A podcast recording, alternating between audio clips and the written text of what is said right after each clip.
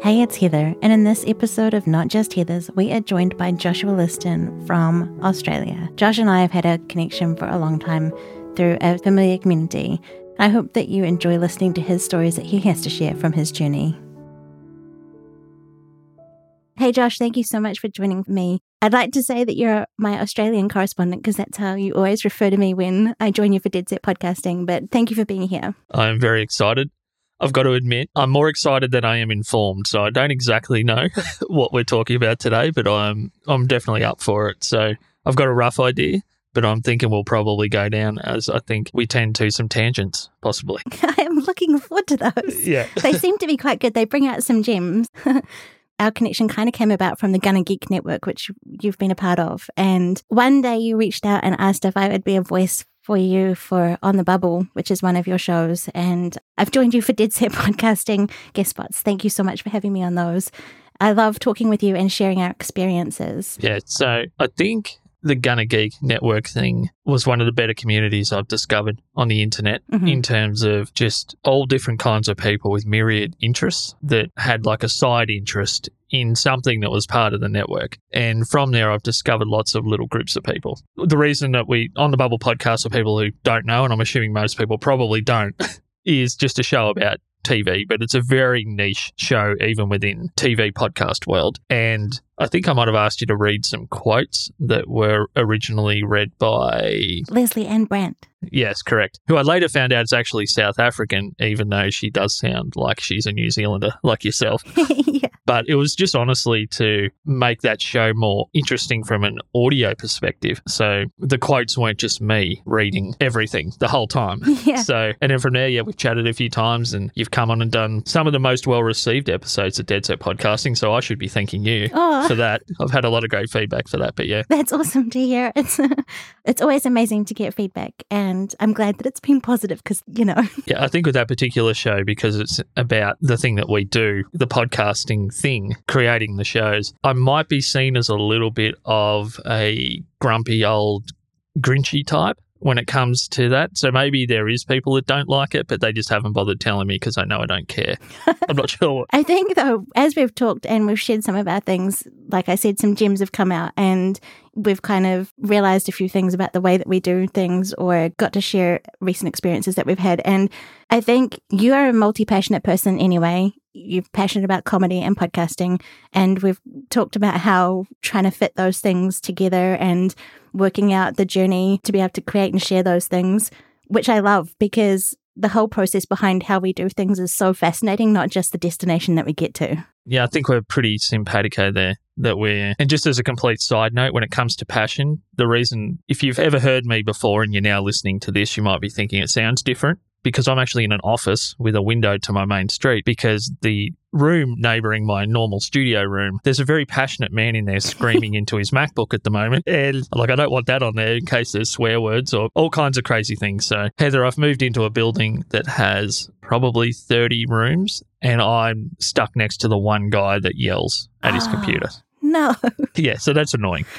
so it probably sounds a little more echoey. And the other thing is, my voice is just total trash from a medication change recently, so that hasn't helped. But side note over, we were talking about passions. I think we like the journey of creating things as much as the end product. Absolutely. Which is probably why, when it comes to a show like Dead Set Podcasting, that I'm sure there's more people that disagree with me on my perspective than there is that agree with me. Because a lot of people are in the space now creating shows with an outcome driven perspective. Mhm. They want to achieve something or they're making a show for some other reason other than the show itself. Yeah. That doesn't mean the show's necessarily bad. The show they're making could be incredible. But I think when it comes to perspective and maybe drive to create the thing in the first place, you and I are making it to do the thing. Yeah. Yeah. I think it's about maybe a craft perspective. We like the craft hmm and also maybe the artistry as well, but not to get too esoteric. I think it's more of a craft perspective, if that makes sense. I know that's probably a bit of a weird term, but the making the thing and the building it and the doing it and the editing and all the stuff, whether it's fun or not at the time, I think that's all part of why we're making audio shows. Absolutely. An art, a craft, a form of expression, all of the things.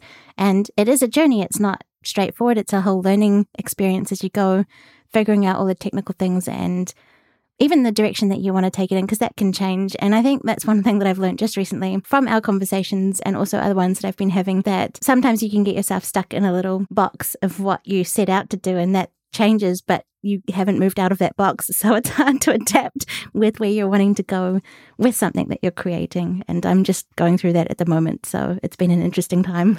Yeah. And one thing that I've realized recently about myself is that I was seeing that enjoyment that I get out of making the show, building the show, the actual craft and artistry part of it. I became very obsessed with that's how everyone should view making audio or making things, Mhm. and that no other perspective on making things is legitimate. Oh, and I don't know why I got stuck in that mode, but it might go back to I grew up playing in progressive rock bands that are about the most, how can I put this? They're some of the most self centered, self aggrandizing musicians that you'll ever come across. this is music, nothing else is real music. We're doing the real thing. You guys all suck. You're all commercial shills. and I think that that has kind of carried over into what I make in audio sometimes. That when I see someone make a show that has, I guess, a not an ulterior motive, although that's how I see it, but a secondary motive or a primary motive that's not artistry, Mhm. I can get all on my high horse about that. and I have in the past. And it probably puts people off listening to me because they then have to separate the grumpiness and the snobby artist from the good advice maybe that I've got. So I'm trying to be more open minded. I mean, we get we're we're in a space that is getting bigger and not just bigger in terms of size and numbers because I don't really care about that stuff, but bigger in terms of the number of people creating, Mhm. the number of reasons that people make stuff, but also the number of people that it's touching out in the world. Like there's people that listen to shows that maybe do want it to be. They get massive amounts of enjoyment out of a run of the mill true crime show. There's not too many of them in the world. There'll never be too many. They'll listen to as many as they want and they get as much enjoyment out of that as maybe I do out of a show that I love. yeah. So, yeah, it's only through conversations with people like yourself that I break out of my own little post prog rock podcast. I call it a snob bubble. I've been stuck in a snob bubble. well, I'm glad that we can have these conversations to kind of Punch of the bubble. yeah. yeah. I know that, like, I've been recording a couple of these conversations for this new podcast that I'm doing, and it has been amazing to just connect with people because it's been a little while since I've done that. And I don't talk to a whole bunch of people in my everyday life. I get to do my work without having to interact with a lot of people. So it's always nice to hear and challenge our perspectives and our ways of thinking and question things and share that together. It is, and I agree. But can we go on a maybe another tangent here quickly? Absolutely. This is something I brought up with a gentleman. Part of what I do is help people make shows in my little studio. Mhm. And there's a really important and powerful mental health show that I get to be part of called FYI All Things Mental Wellness. Awesome. And that show is probably one of the most important and most impactful things I've ever done in audio. And I just get to be the guy that pushes the buttons. It's pretty cool. And basically, I was saying to one of the co hosts of the show, he was talking about how businesses now have realized that they can have remote workforces to maybe a greater degree than what they ever had or be completely remote. hmm And I guess because the environment around that show is a mental health kind of conversation, even when we're off air. Yeah. I asked him, Do you think that there's more to work than just the end product and the, the productivity that comes from work, the end result? Like, hmm are these people getting other things out of their work? And not everyone needs to be around people all the time and have interactions and conversations and jokes with people. And, you know, there's people that don't come out of their shell until they're at work. And then maybe that's where they express themselves around other humans that they work with Yeah. like as someone that works remotely what's your perspective on not having the choice maybe going forward to have human contact at the office so to speak have you ever thought about that i know it sounds like i'm interviewing you here just That's okay. i'm just picking up on the tone in your voice it sounds like maybe you're okay with that Yeah. But then I've been okay with that for a long time because I've worked from home in a situation where I don't need to. So I imagine that lockdown, for example, last year was not very difficult for me in one way because I have always worked from home. So, well, not always, but for a very long time and used to that. It was that I had other people in my space who were also at home, which made it a challenge and getting used to that dynamic because the boundaries when you work from home, for example, are blurred between work and home. You could work all day long if you had the time and not other commitments with other people. So there's that. But then I also imagine it would be hard for people who had gone to work normally and then are not going to work and not interacting with people. And I think a lot of things came up. I saw that people were like doing virtual work things together. So they would hop on a video call and just work at home, but there would be someone else working that they could briefly chat with or see or something kind of to replicate that environment. Yeah. yeah. I think it's just fascinating. I think maybe getting back to how we came to know each other through the Gonna Geek network, mm-hmm. networks like that and the Discord server they have now, maybe they fill in a little bit of that gap of, oh, there's this person at work, Trent. And I talk to him about the Marvel movies because not everyone in my life cares about that, but there's one guy at the office that I know does. And I get to talk to him about Marvel. And there's people that have a similar perspective on sci fi TV shows that I talk to when the sales rep that comes in to sell me toilet paper. he he loves Battlestar Galactica. Nice. I talk to him about that or whatever.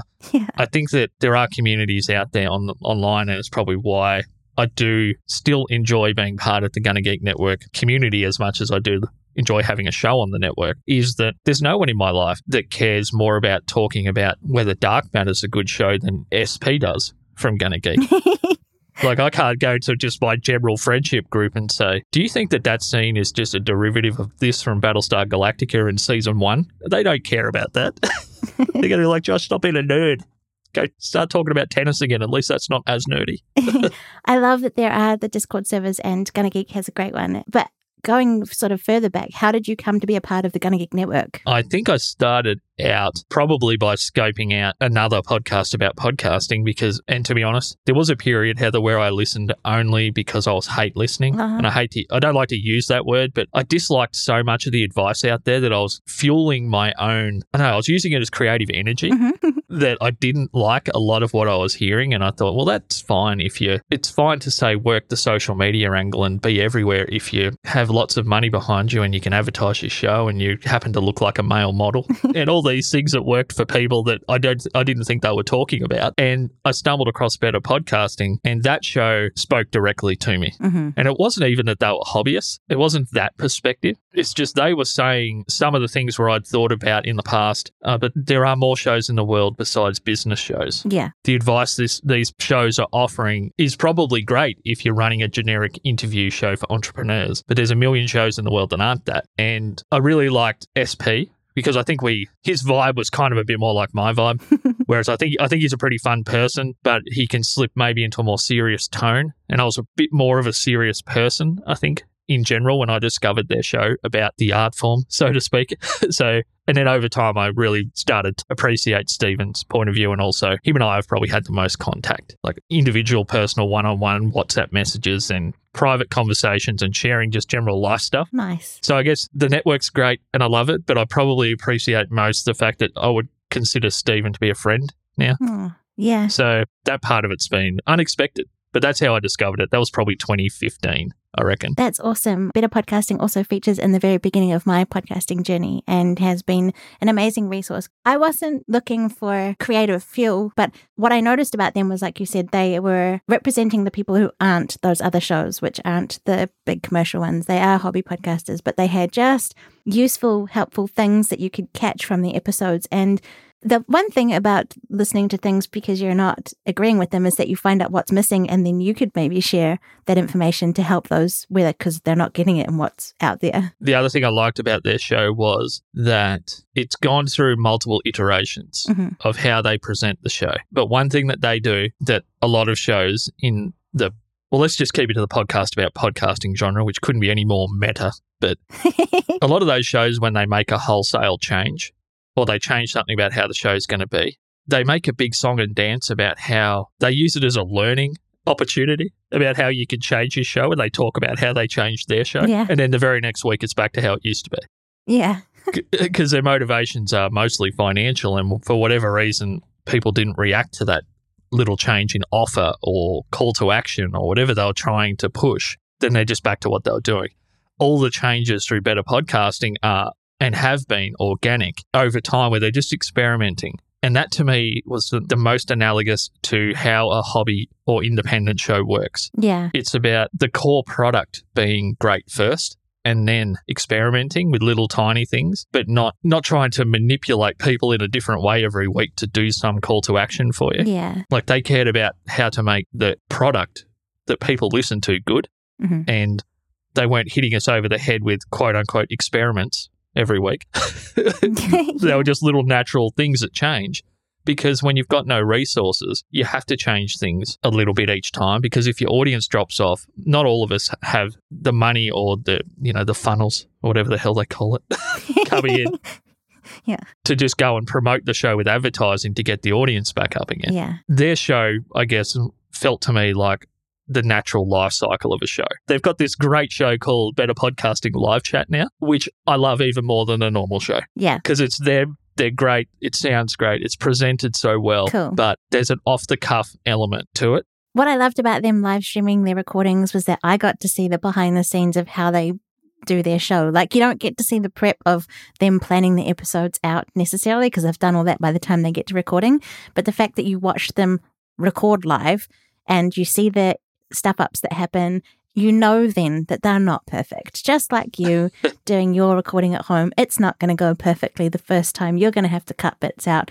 Stephen Donder is amazing at production Yes, he's one of the best. Yeah. in terms of producing those things, but also he puts down when he's got to make the changes in that. And huge learning experience for me, so valuable and an incredible part of my journey too. And through those guys, and for the absolute reason that you just mentioned, that they kind of were showing how the sausage is made, so to speak, in the live version, and they were leaving that up, I think, for up to a week. Yeah. That they attracted a gentleman by the name of Johnny Pennington, Oh, Johnny. who he loved more than anything. And I've come to know Johnny very well Mhm. through messaging. He's another person that I would consider a friend, and he's almost, although I haven't spoken to him in person for a while, he is openly offered as a former comedian and comedy writer for a long time in Houston, Texas, to help me become better at comedy and my writing. Oh, And I would never have met that guy. I wouldn't even have known he existed on planet Earth if it wasn't for better podcasting and that community. But he loved the show for that reason. And I remember at one point that I don't think the live version of the YouTube clip made it onto YouTube. Something it was corrupted or it didn't record or something. hmm And it upset his week. oh. Like his actual schedule for the week was, I mean, he may go back. I don't, I'll have to ask Johnny in a message, but I don't even know whether he listens to the finished product because he loved the raw, this is how we're doing it phase. yeah, same. And no other show put it out there like that. Yeah, Not the same way that they did. yeah, Because there's, there's shows out there, the new media show and other shows which are about what we do, Mhm. but they're not bringing in visual elements and other screens and voiceovers and voice feedback and video from listeners and all that stuff that Better Podcasting were trying to do on the fly. yeah. Yeah, and they attracted people like Johnny who have also found their way into my world, and now we're we're interacting about something altogether different, which I'm kind of now more focused on, which is trying to become good at stand up. Yeah. It's pretty amazing. I agree. I love that. That's an amazing story. I love Johnny Pennington and the community that happens in the live chat when you're watching that. I made time to make those live streams when I could. I haven't been there for a long time and I miss that a lot. It like I showed up to the live streams because they were live and you could connect with other people in the chat, but also not necessarily interact with them directly because they were recording, but they would talk to you before and afterwards as well. And they might interact with something during their recording. But yeah, just an amazing way of sharing that behind the scenes process, the sausage getting made, like you said. so Yeah. it's a huge place for connections. And I'm stoked that you've got that connection with Johnny for comedy, which is different to the thing that you set out or that you connected on in the first place. For me being in Australia, it's been a really valuable insight into what it's really like to live in a COVID hotspot. hmm or live in an environment where you're in a state that's generally positive towards the former president of the United States, but his little group of friends are maybe not so positive about that particular person. Like, it's been, if you took away everything that I've got out of that show, which is other than yourself, obviously, you, you're an amazing person that I've met. Thanks. Stephen and Johnny would be two people that I would be very, yeah. If you just took them away all of a sudden for whatever reason, I'd be pretty upset that I didn't get to know those people. They're incredible. Yeah. Yeah. Yeah. We've covered something that I really wanted to talk about in that in terms of what have been the people and communities that have helped you on your journey. That has been a huge one, obviously. Have there been any others outside of better podcasting? I did early on found the Australian podcasters group on Facebook hmm and it started we worked hard Heather, to get that up to 50 people. Yeah. I didn't even know there was 50 independent creators in the whole country at that point. I think it was 2013 when I was just about to move to Melbourne.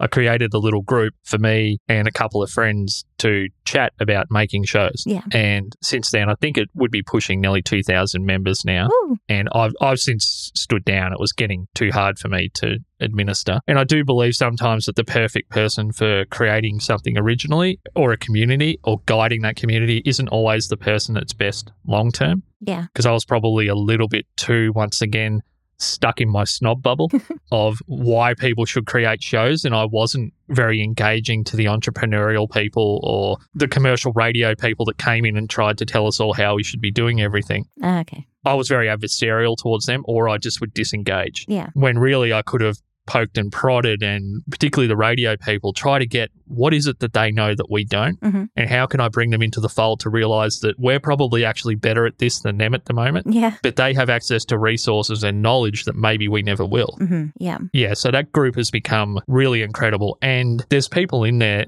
Take James Cridland, for example, who's a huge person in our particular space in terms of making and breaking the news. Yeah. He used to and still does consider the group of such high quality that he will go in there. And I'm sure he does at other places too, but it's one of the few semi public groups where he will share an article before it's published for feedback. Oh, nice. So it's maintained a level of quality and administration quality as well. It hasn't dropped off and become a spam fest at any point because the administrators are too tired Yeah. or too worn out. Like there's such a great group of admins. So that's another community Mhm. and probably is my greatest, most memorable moment in podcasting when I stepped down from that group. And the amount of people that thanked me for guiding the group and founding it really blew me away. Oh, Yeah. Look, it's pretty special even now to me that you can impact people making anything, really. I used to do it with music, but that was kind of bound to a small part of the world because you can't play shows to people in another country if you're not in the country. so that's probably the other group, but not like Gonna Geek because I found that show. It appealed to me for many reasons, not just for making podcasts, but more so because they make podcasts and there's a few people on that network that aren't what I would call traditional nerds, quote unquote. there's a few people on there that like sport, like I do. Like I love basketball and tennis. I love tennis more than I love anything. so that's another thing about the group is that it was almost like gentle nerd. It wasn't. It wasn't full nerd, Yeah. and I don't mean that pejoratively. I just mean it. Made me feel like oh, I can be into this stuff and talk with this about these guys, but it doesn't have to become a Superman versus Aquaman argument every two seconds. Like, yeah. yeah. Yeah. So that was the other thing I liked about it. So yeah, it's still the most special place on the internet for me. Wow, that is awesome. And is, is this a Gonna Geek Network advertisement today? Yes. yes. We're just plugging Gonna Geek Network Yeah. today. Yeah. Well, I mean, they could send us a hundred US dollars. I think for both of us, that's what about hundred and fifty thousand dollars in Australian and New Zealand dollars. So With Dead Set Podcasting, you want to help people uh, who are podcasting, but you've talked to me about trying to get a perspective on what's happening here correct. Yeah. with that. And you mentioned the group that you founded. So, how is it going in Australia, podcasting? It's thriving. hmm And I guess the weird and unique thing about Australia, and it's probably a little bit the same in the UK, that our community is not really adversarial towards radio. Okay. because we have fantastic public radio shows, Mhm. as in the ABC here. I'm not a massive fan of ABC's broadcast. I mean, I love Triple J growing up, which is a youth station, but the podcasts they produce are as good as anything in the world. And we also have one of, if not the strongest, commercial radio markets in terms of talent in the whole world. Yeah. And New Zealand, I think, is a little bit the same. You guys have some of the best morning shows that there are in the entire world. So the community as a whole is, I mean, there's obviously commercial pressures that public companies have when they're big media networks that we never would have Mhm. as independents. But it feels a little bit like, unlike in the US, where we're all pushing in the same direction and no one's trying to crush the indie spirit in this country. And things like the Australian Podcast Awards hmm which I was lucky enough to be an early judge of. The first few years, that was pretty gratifying after making a thousand ish shows that I thought were quite poor in quality. they decided to ask me anyway, so maybe that's full on them. But yeah, I got to judge hundreds of shows Oh, neat. and listen to little chunks. And this is one thing I'll, I guess, since we're on the podcasting rabbit hole here, I'll just, my feeling is that there are so many shows out there that you've never heard of that are so great that if you are making a show now, it's not 2012 or 2013 where it has to be okay to get an audience. From judging two years at the Australian Podcast Awards, and granted, a lot of those shows were coming from, well, we have a layer of community radio here that's basically community funded radio, but it's semi professional at times. Mhm. So a lot of the shows were quite extraordinary. Oh, wow. They were in- independent shows, but with resources. So Yeah. maybe it's a unique case, but there were 50% of the shows were 100% better than I expected them to be. Wow. So you can't come out, particularly in a, little, a market like Australia where it's considered small in terms of global audio. Mhm. I think we're punching well above our weight, for the lack of a better term. Uh, there's shows like Teacher's Pet, which I know when that came out a few years ago, a lot of people considered that the best show of any kind that came out that year. Mhm. Yeah, and maybe it would have to be maybe the top 50 best podcast maybe ever. I'm sure. I'm, I'm thinking it would be on nearly everybody's list if they made a list. Not that I agree with lists, Heather, but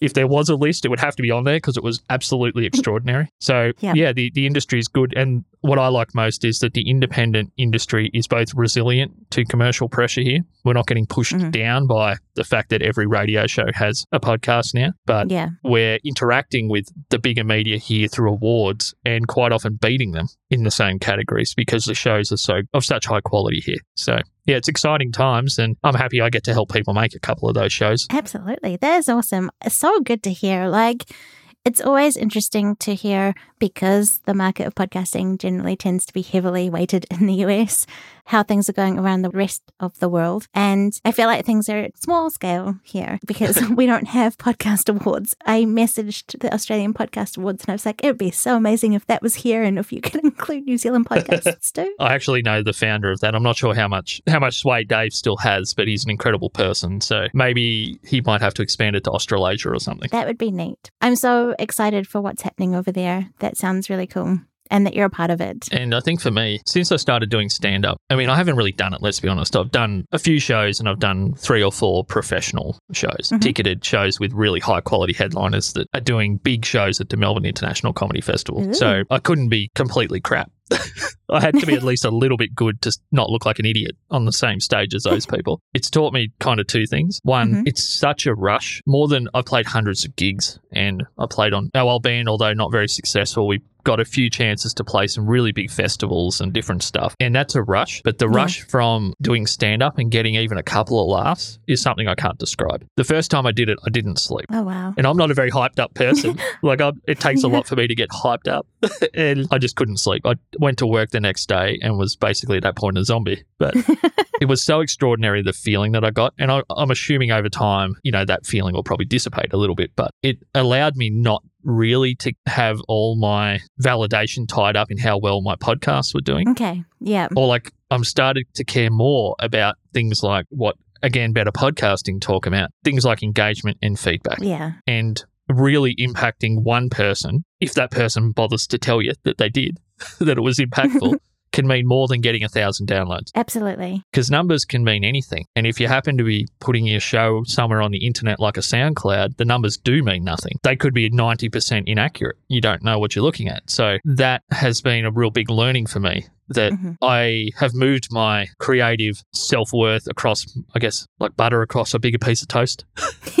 so I don't, I don't rely on the numbers in my podcast anymore, growing by X amount. Or if there's a little dip, it doesn't bother me because it just meant that maybe that episode didn't hit as hard with people and they didn't share it to as many people. Yeah. But I've also got a little show called Tips of the Slung, which is a 50 second comedy show or thereabouts. so it can fit into an Instagram post. Yeah. And if I get one or two people message me or comment that it really made them laugh, like I have recently, Mhm. that means more to me than anything I've done in podcasting in terms of how the shows are going. Yeah. I wasn't 100% on board with that, Heather, Okay. that engagement means as much as numbers. Yeah. Because in my mind, I've thought, well, we all filter through shows. So if you're not growing your numbers, like I don't listen to the same shows I did in 2012, Yeah. and I don't listen to the same shows I did in 2016. Mhm. So for me, numbers were important, I thought, because you're kind of over time gaining and losing audience. Yeah. But along the way, I've been trying to memorialize, I think it might be the word, like those bits of feedback into one place. So I can see along the way that there was bits of feedback that meant something to me because it's easy to forget about it. Absolutely. Yeah. One of my favorite episodes of Better Podcasting, What is Podcast Success? And it was great because I got podcasters to chip in with what their definition of success is. And I loved that because for me, it is whatever you define it to be. it could be for someone numbers, it could be for someone else uh, engagement and whatever. And for me, I am on the engagement side of things. Yeah. The numbers don't mean anything. It still feels like you're talking to a void to me. So when you hear from someone about what it, what impact it had, it blows my mind because I still have that disconnect between uh, thinking that something I said had an impact on someone else. yeah, that, that's funny. That episode, I think I might have offered some audio feedback, Yeah. and it was a, when I started to change a little bit of my perspective on how I was viewing what I was putting out into the world. Was around that time. From memory, that might have been 2017 ish. I think Yeah. and I was right in the middle of making a show called On the Bubble, the first season, which is very demanding. And I don't encourage anybody to do a super highly produced show about something as niche as a subcategory of a subcategory of a subcategory of TV. you know, you can put 20 hours in for an episode to get 20 listeners.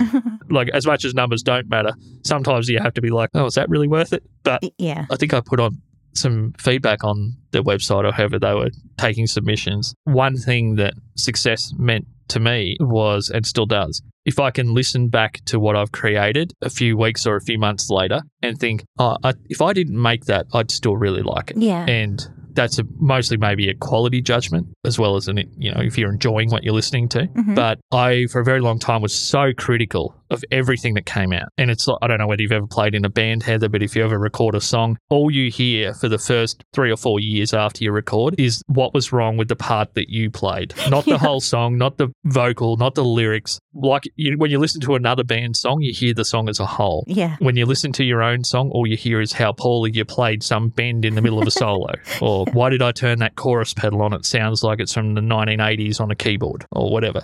so it took me a long time to get used to separating myself from what I was making. hmm And Yeah. I think part of it was just I hadn't learned that you need to allow some time to forget about some of the hardships of making the thing Yeah.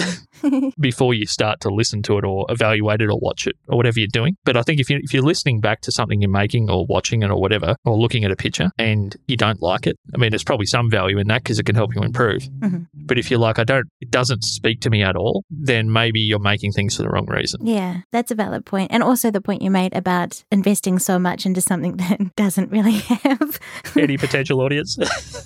Well, not just the potential audience, but just that, you know, is more effort than the perceived value. Let's put it that way. Yeah.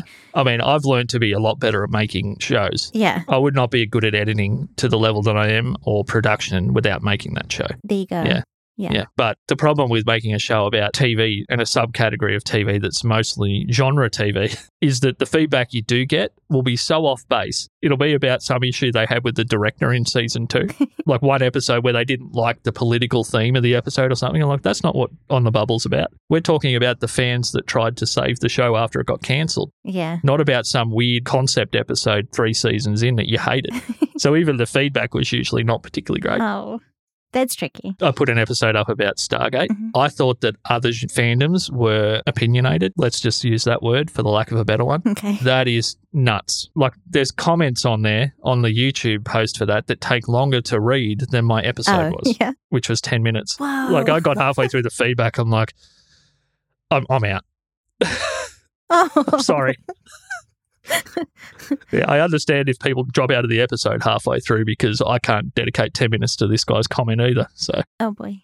That's an impact, right? I guess, in a way. Like the things that inspire you and help your creative passion, has it changed in the last 12 months or so? no. The last three years, yeah, Yeah. definitely. Okay. When I was a full musician guy, we were kind of in that band at the time, 2012, 2013. We are probably as good as we'd ever been as a band, but we were coming to the end of about a decade of slogging away and we were starting to run out of energy. Mhm. And then I had some unrelated health issues from an injury, and it kind of sent me down a bit of a spiral of, oh, I've got to change my whole life here. I'm getting old. I just turned 30. it's not old. yeah, I decided to move from where I live, which is a third of the way to Sydney from Melbourne, between our two biggest cities here, Mhm. Albury Wodonga. I moved to Melbourne, which is the capital of Victoria, the southern state Yeah. on the mainland. And that was a pretty rough time because I wasn't, I was under resourced to move to, at that time, probably the most expensive city in Australia in terms of how much prices were increasing every month Yeah. on rent and tolls and all this stuff. Mhm. How much it cost to take public transport took a little jump as well. Yeah. So that was a rough time and there was a lot of financial pressure and I didn't I went there thinking I was ready to make a big move to a very busy, expensive place and I wasn't. Mhm. And I came back and I wasn't in the best place with mental health related, I'll be honest. And but during that time, one thing that I found solace in was for the first time listening to comedians. Cool. I mean, I'd always loved watching comedy. Yeah. And I loved going to the International Comedy Festival in Melbourne if I had the chance. hmm But I discovered Bill Burr's Monday Morning podcast, and I don't want to be hyperbolical, but he he kept me above. You know, I could have sunk into an ocean of, I guess, depression. But once a week, who I regard as one of the funniest people in the world, and obviously he's not particularly popular this week. Hmm Yeah, for whatever reason, but he was so funny and so raw, but also just so down to earth for a person that it was regarded by a lot of people as one of the great comedians of all time. Yeah. I thought, okay, this guy makes me laugh in a way that I just can't be unhappy for 90 minutes a week. Yeah. He has the funniest ad reads of any media I've ever heard. His ad reads are funnier than most people's comedy set.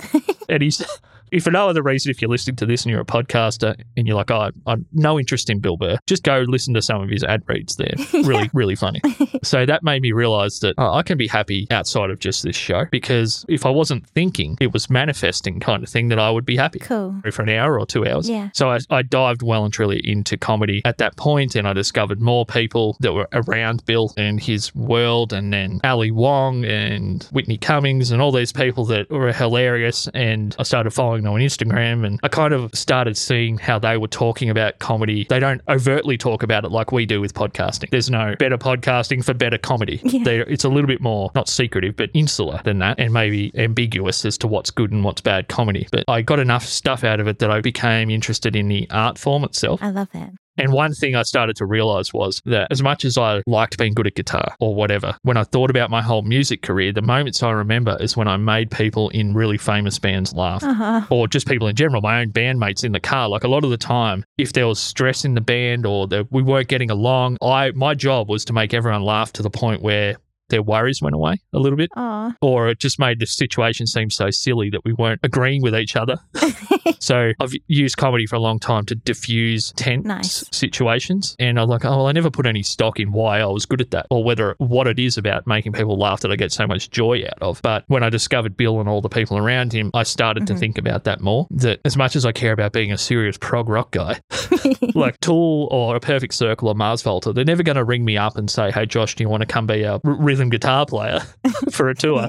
So I just lent heavier into comedy. And then one day I went to an open mic around here, middle of 2019, in a little tiny bookshop. And all my intention was, Heather, was just to see what it was about Mhm. and see can I un- overcome my natural shyness enough for this not to be torture, for the lack of a better term yeah. is just watching it so intimidating that there's no way I could actually do it. And just in case I got asked to get up, because I had this feeling that if I went and I've made all these people laugh before just in conversations, a little enough for them to know, oh, he's a little bit funny, that maybe they'll call me up. and I didn't want to be caught off guard because I like to be Mhm. prepared for things because I do tend to get nervous Yeah. when I'm put on the spot. I had a tiny little card with three jokes written on it, and I got up there and did really well. Yay. I was so nervous that my leg was shaking, like I was almost going to turn all the way around and face backwards. like, and I started looking at my foot. I'm like, oh, okay, it's moving to the left.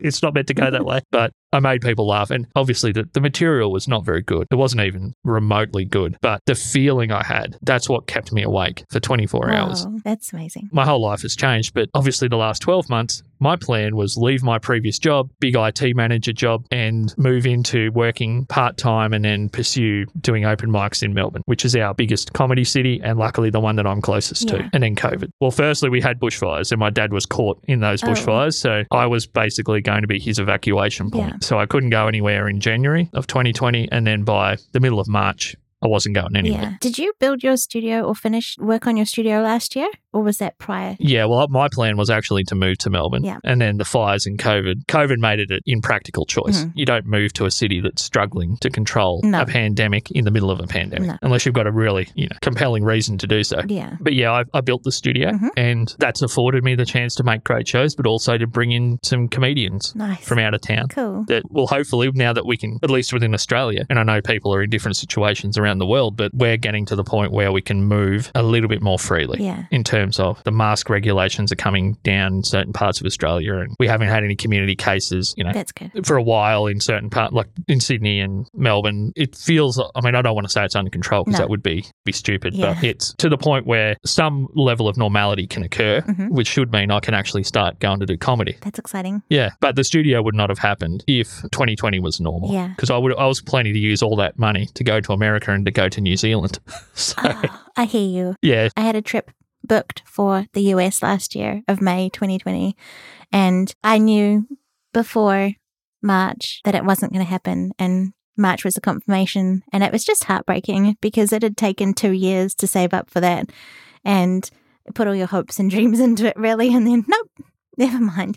Also, grateful that it didn't happen in that sense because of what happened. So it was safer to be at home, but just, yeah, it is hard, but something good came out of it in the sense that you were able to make your studio and how that's now going to bring people together as things get more flexible with movement. yeah, that's a good way to put it. More more flexibility is what we're looking at in Australia at the moment. Yeah. So I mean, I did a lot of what I wouldn't have done, which is writing. Oh, cool. And I watched a lot of specials once or twice for enjoyment and also for learning. hmm And the fact that I could have been going down to Melbourne every week doing open mics, and that would obviously have helped me deal with certain things. Yeah. How to be on stage, how to be more confident, how to not look nervous when I'm holding the mic out of the stand as opposed to in the stand Yeah. or whatever. Yeah. But there's certain things that I really knuckled down on, not to go too nerd comedy after going nerd podcasting, but I, I knuckled down on what's the 10th funny joke I can come up with from this premise, not the third Interesting. because yeah like how far into this how far can i dig into this idea and where do i get to Yeah. and is that more interesting than what i would have taken on stage which maybe would have been the first second or third idea of whatever i'm talking about i'm not sure i I feel like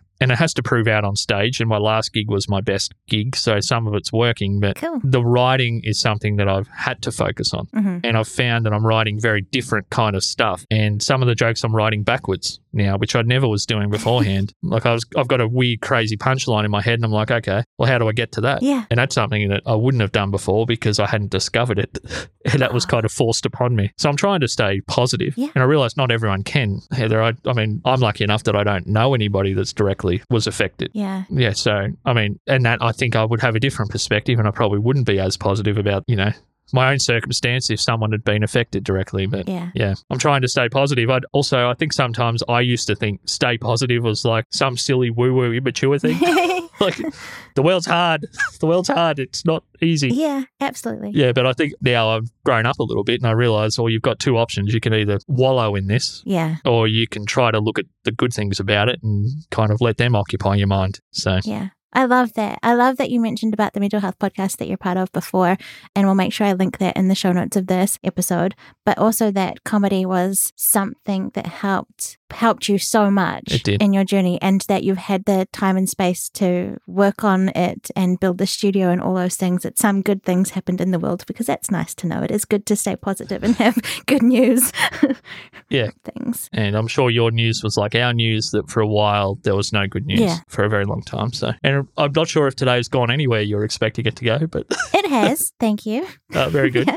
all good things come with our conversations, I think, and tangents are good things. And these conversations aren't meant to be strict interviews where we stick to the set questions that I have, yeah, yeah. but we've answered them in roundabout way anyway. And it's always good to hear from you and hear what's happening for you. So thank you for sharing where are people able to find more so they can hear what you're doing and find what you're doing? I guess the easiest way, honestly, is probably just to follow at Joshua C. Liston on Twitter. Mhm. That's where everything goes. Okay. So, Punching Sideways, which is my local show, which is the one that's crowdfunded by local people that I do with my co host Mel. That's probably the thing that takes up most of my creative time, Mhm. other than trying to write jokes. I post Tips of the Slung on there, which is a that's the little sub one minute sketch show. Yep. That one I will warn people that's not safe for work, so don't play that Okay. but I posted as a little video on Twitter. So you don't even have to listen to the podcast. It's so short.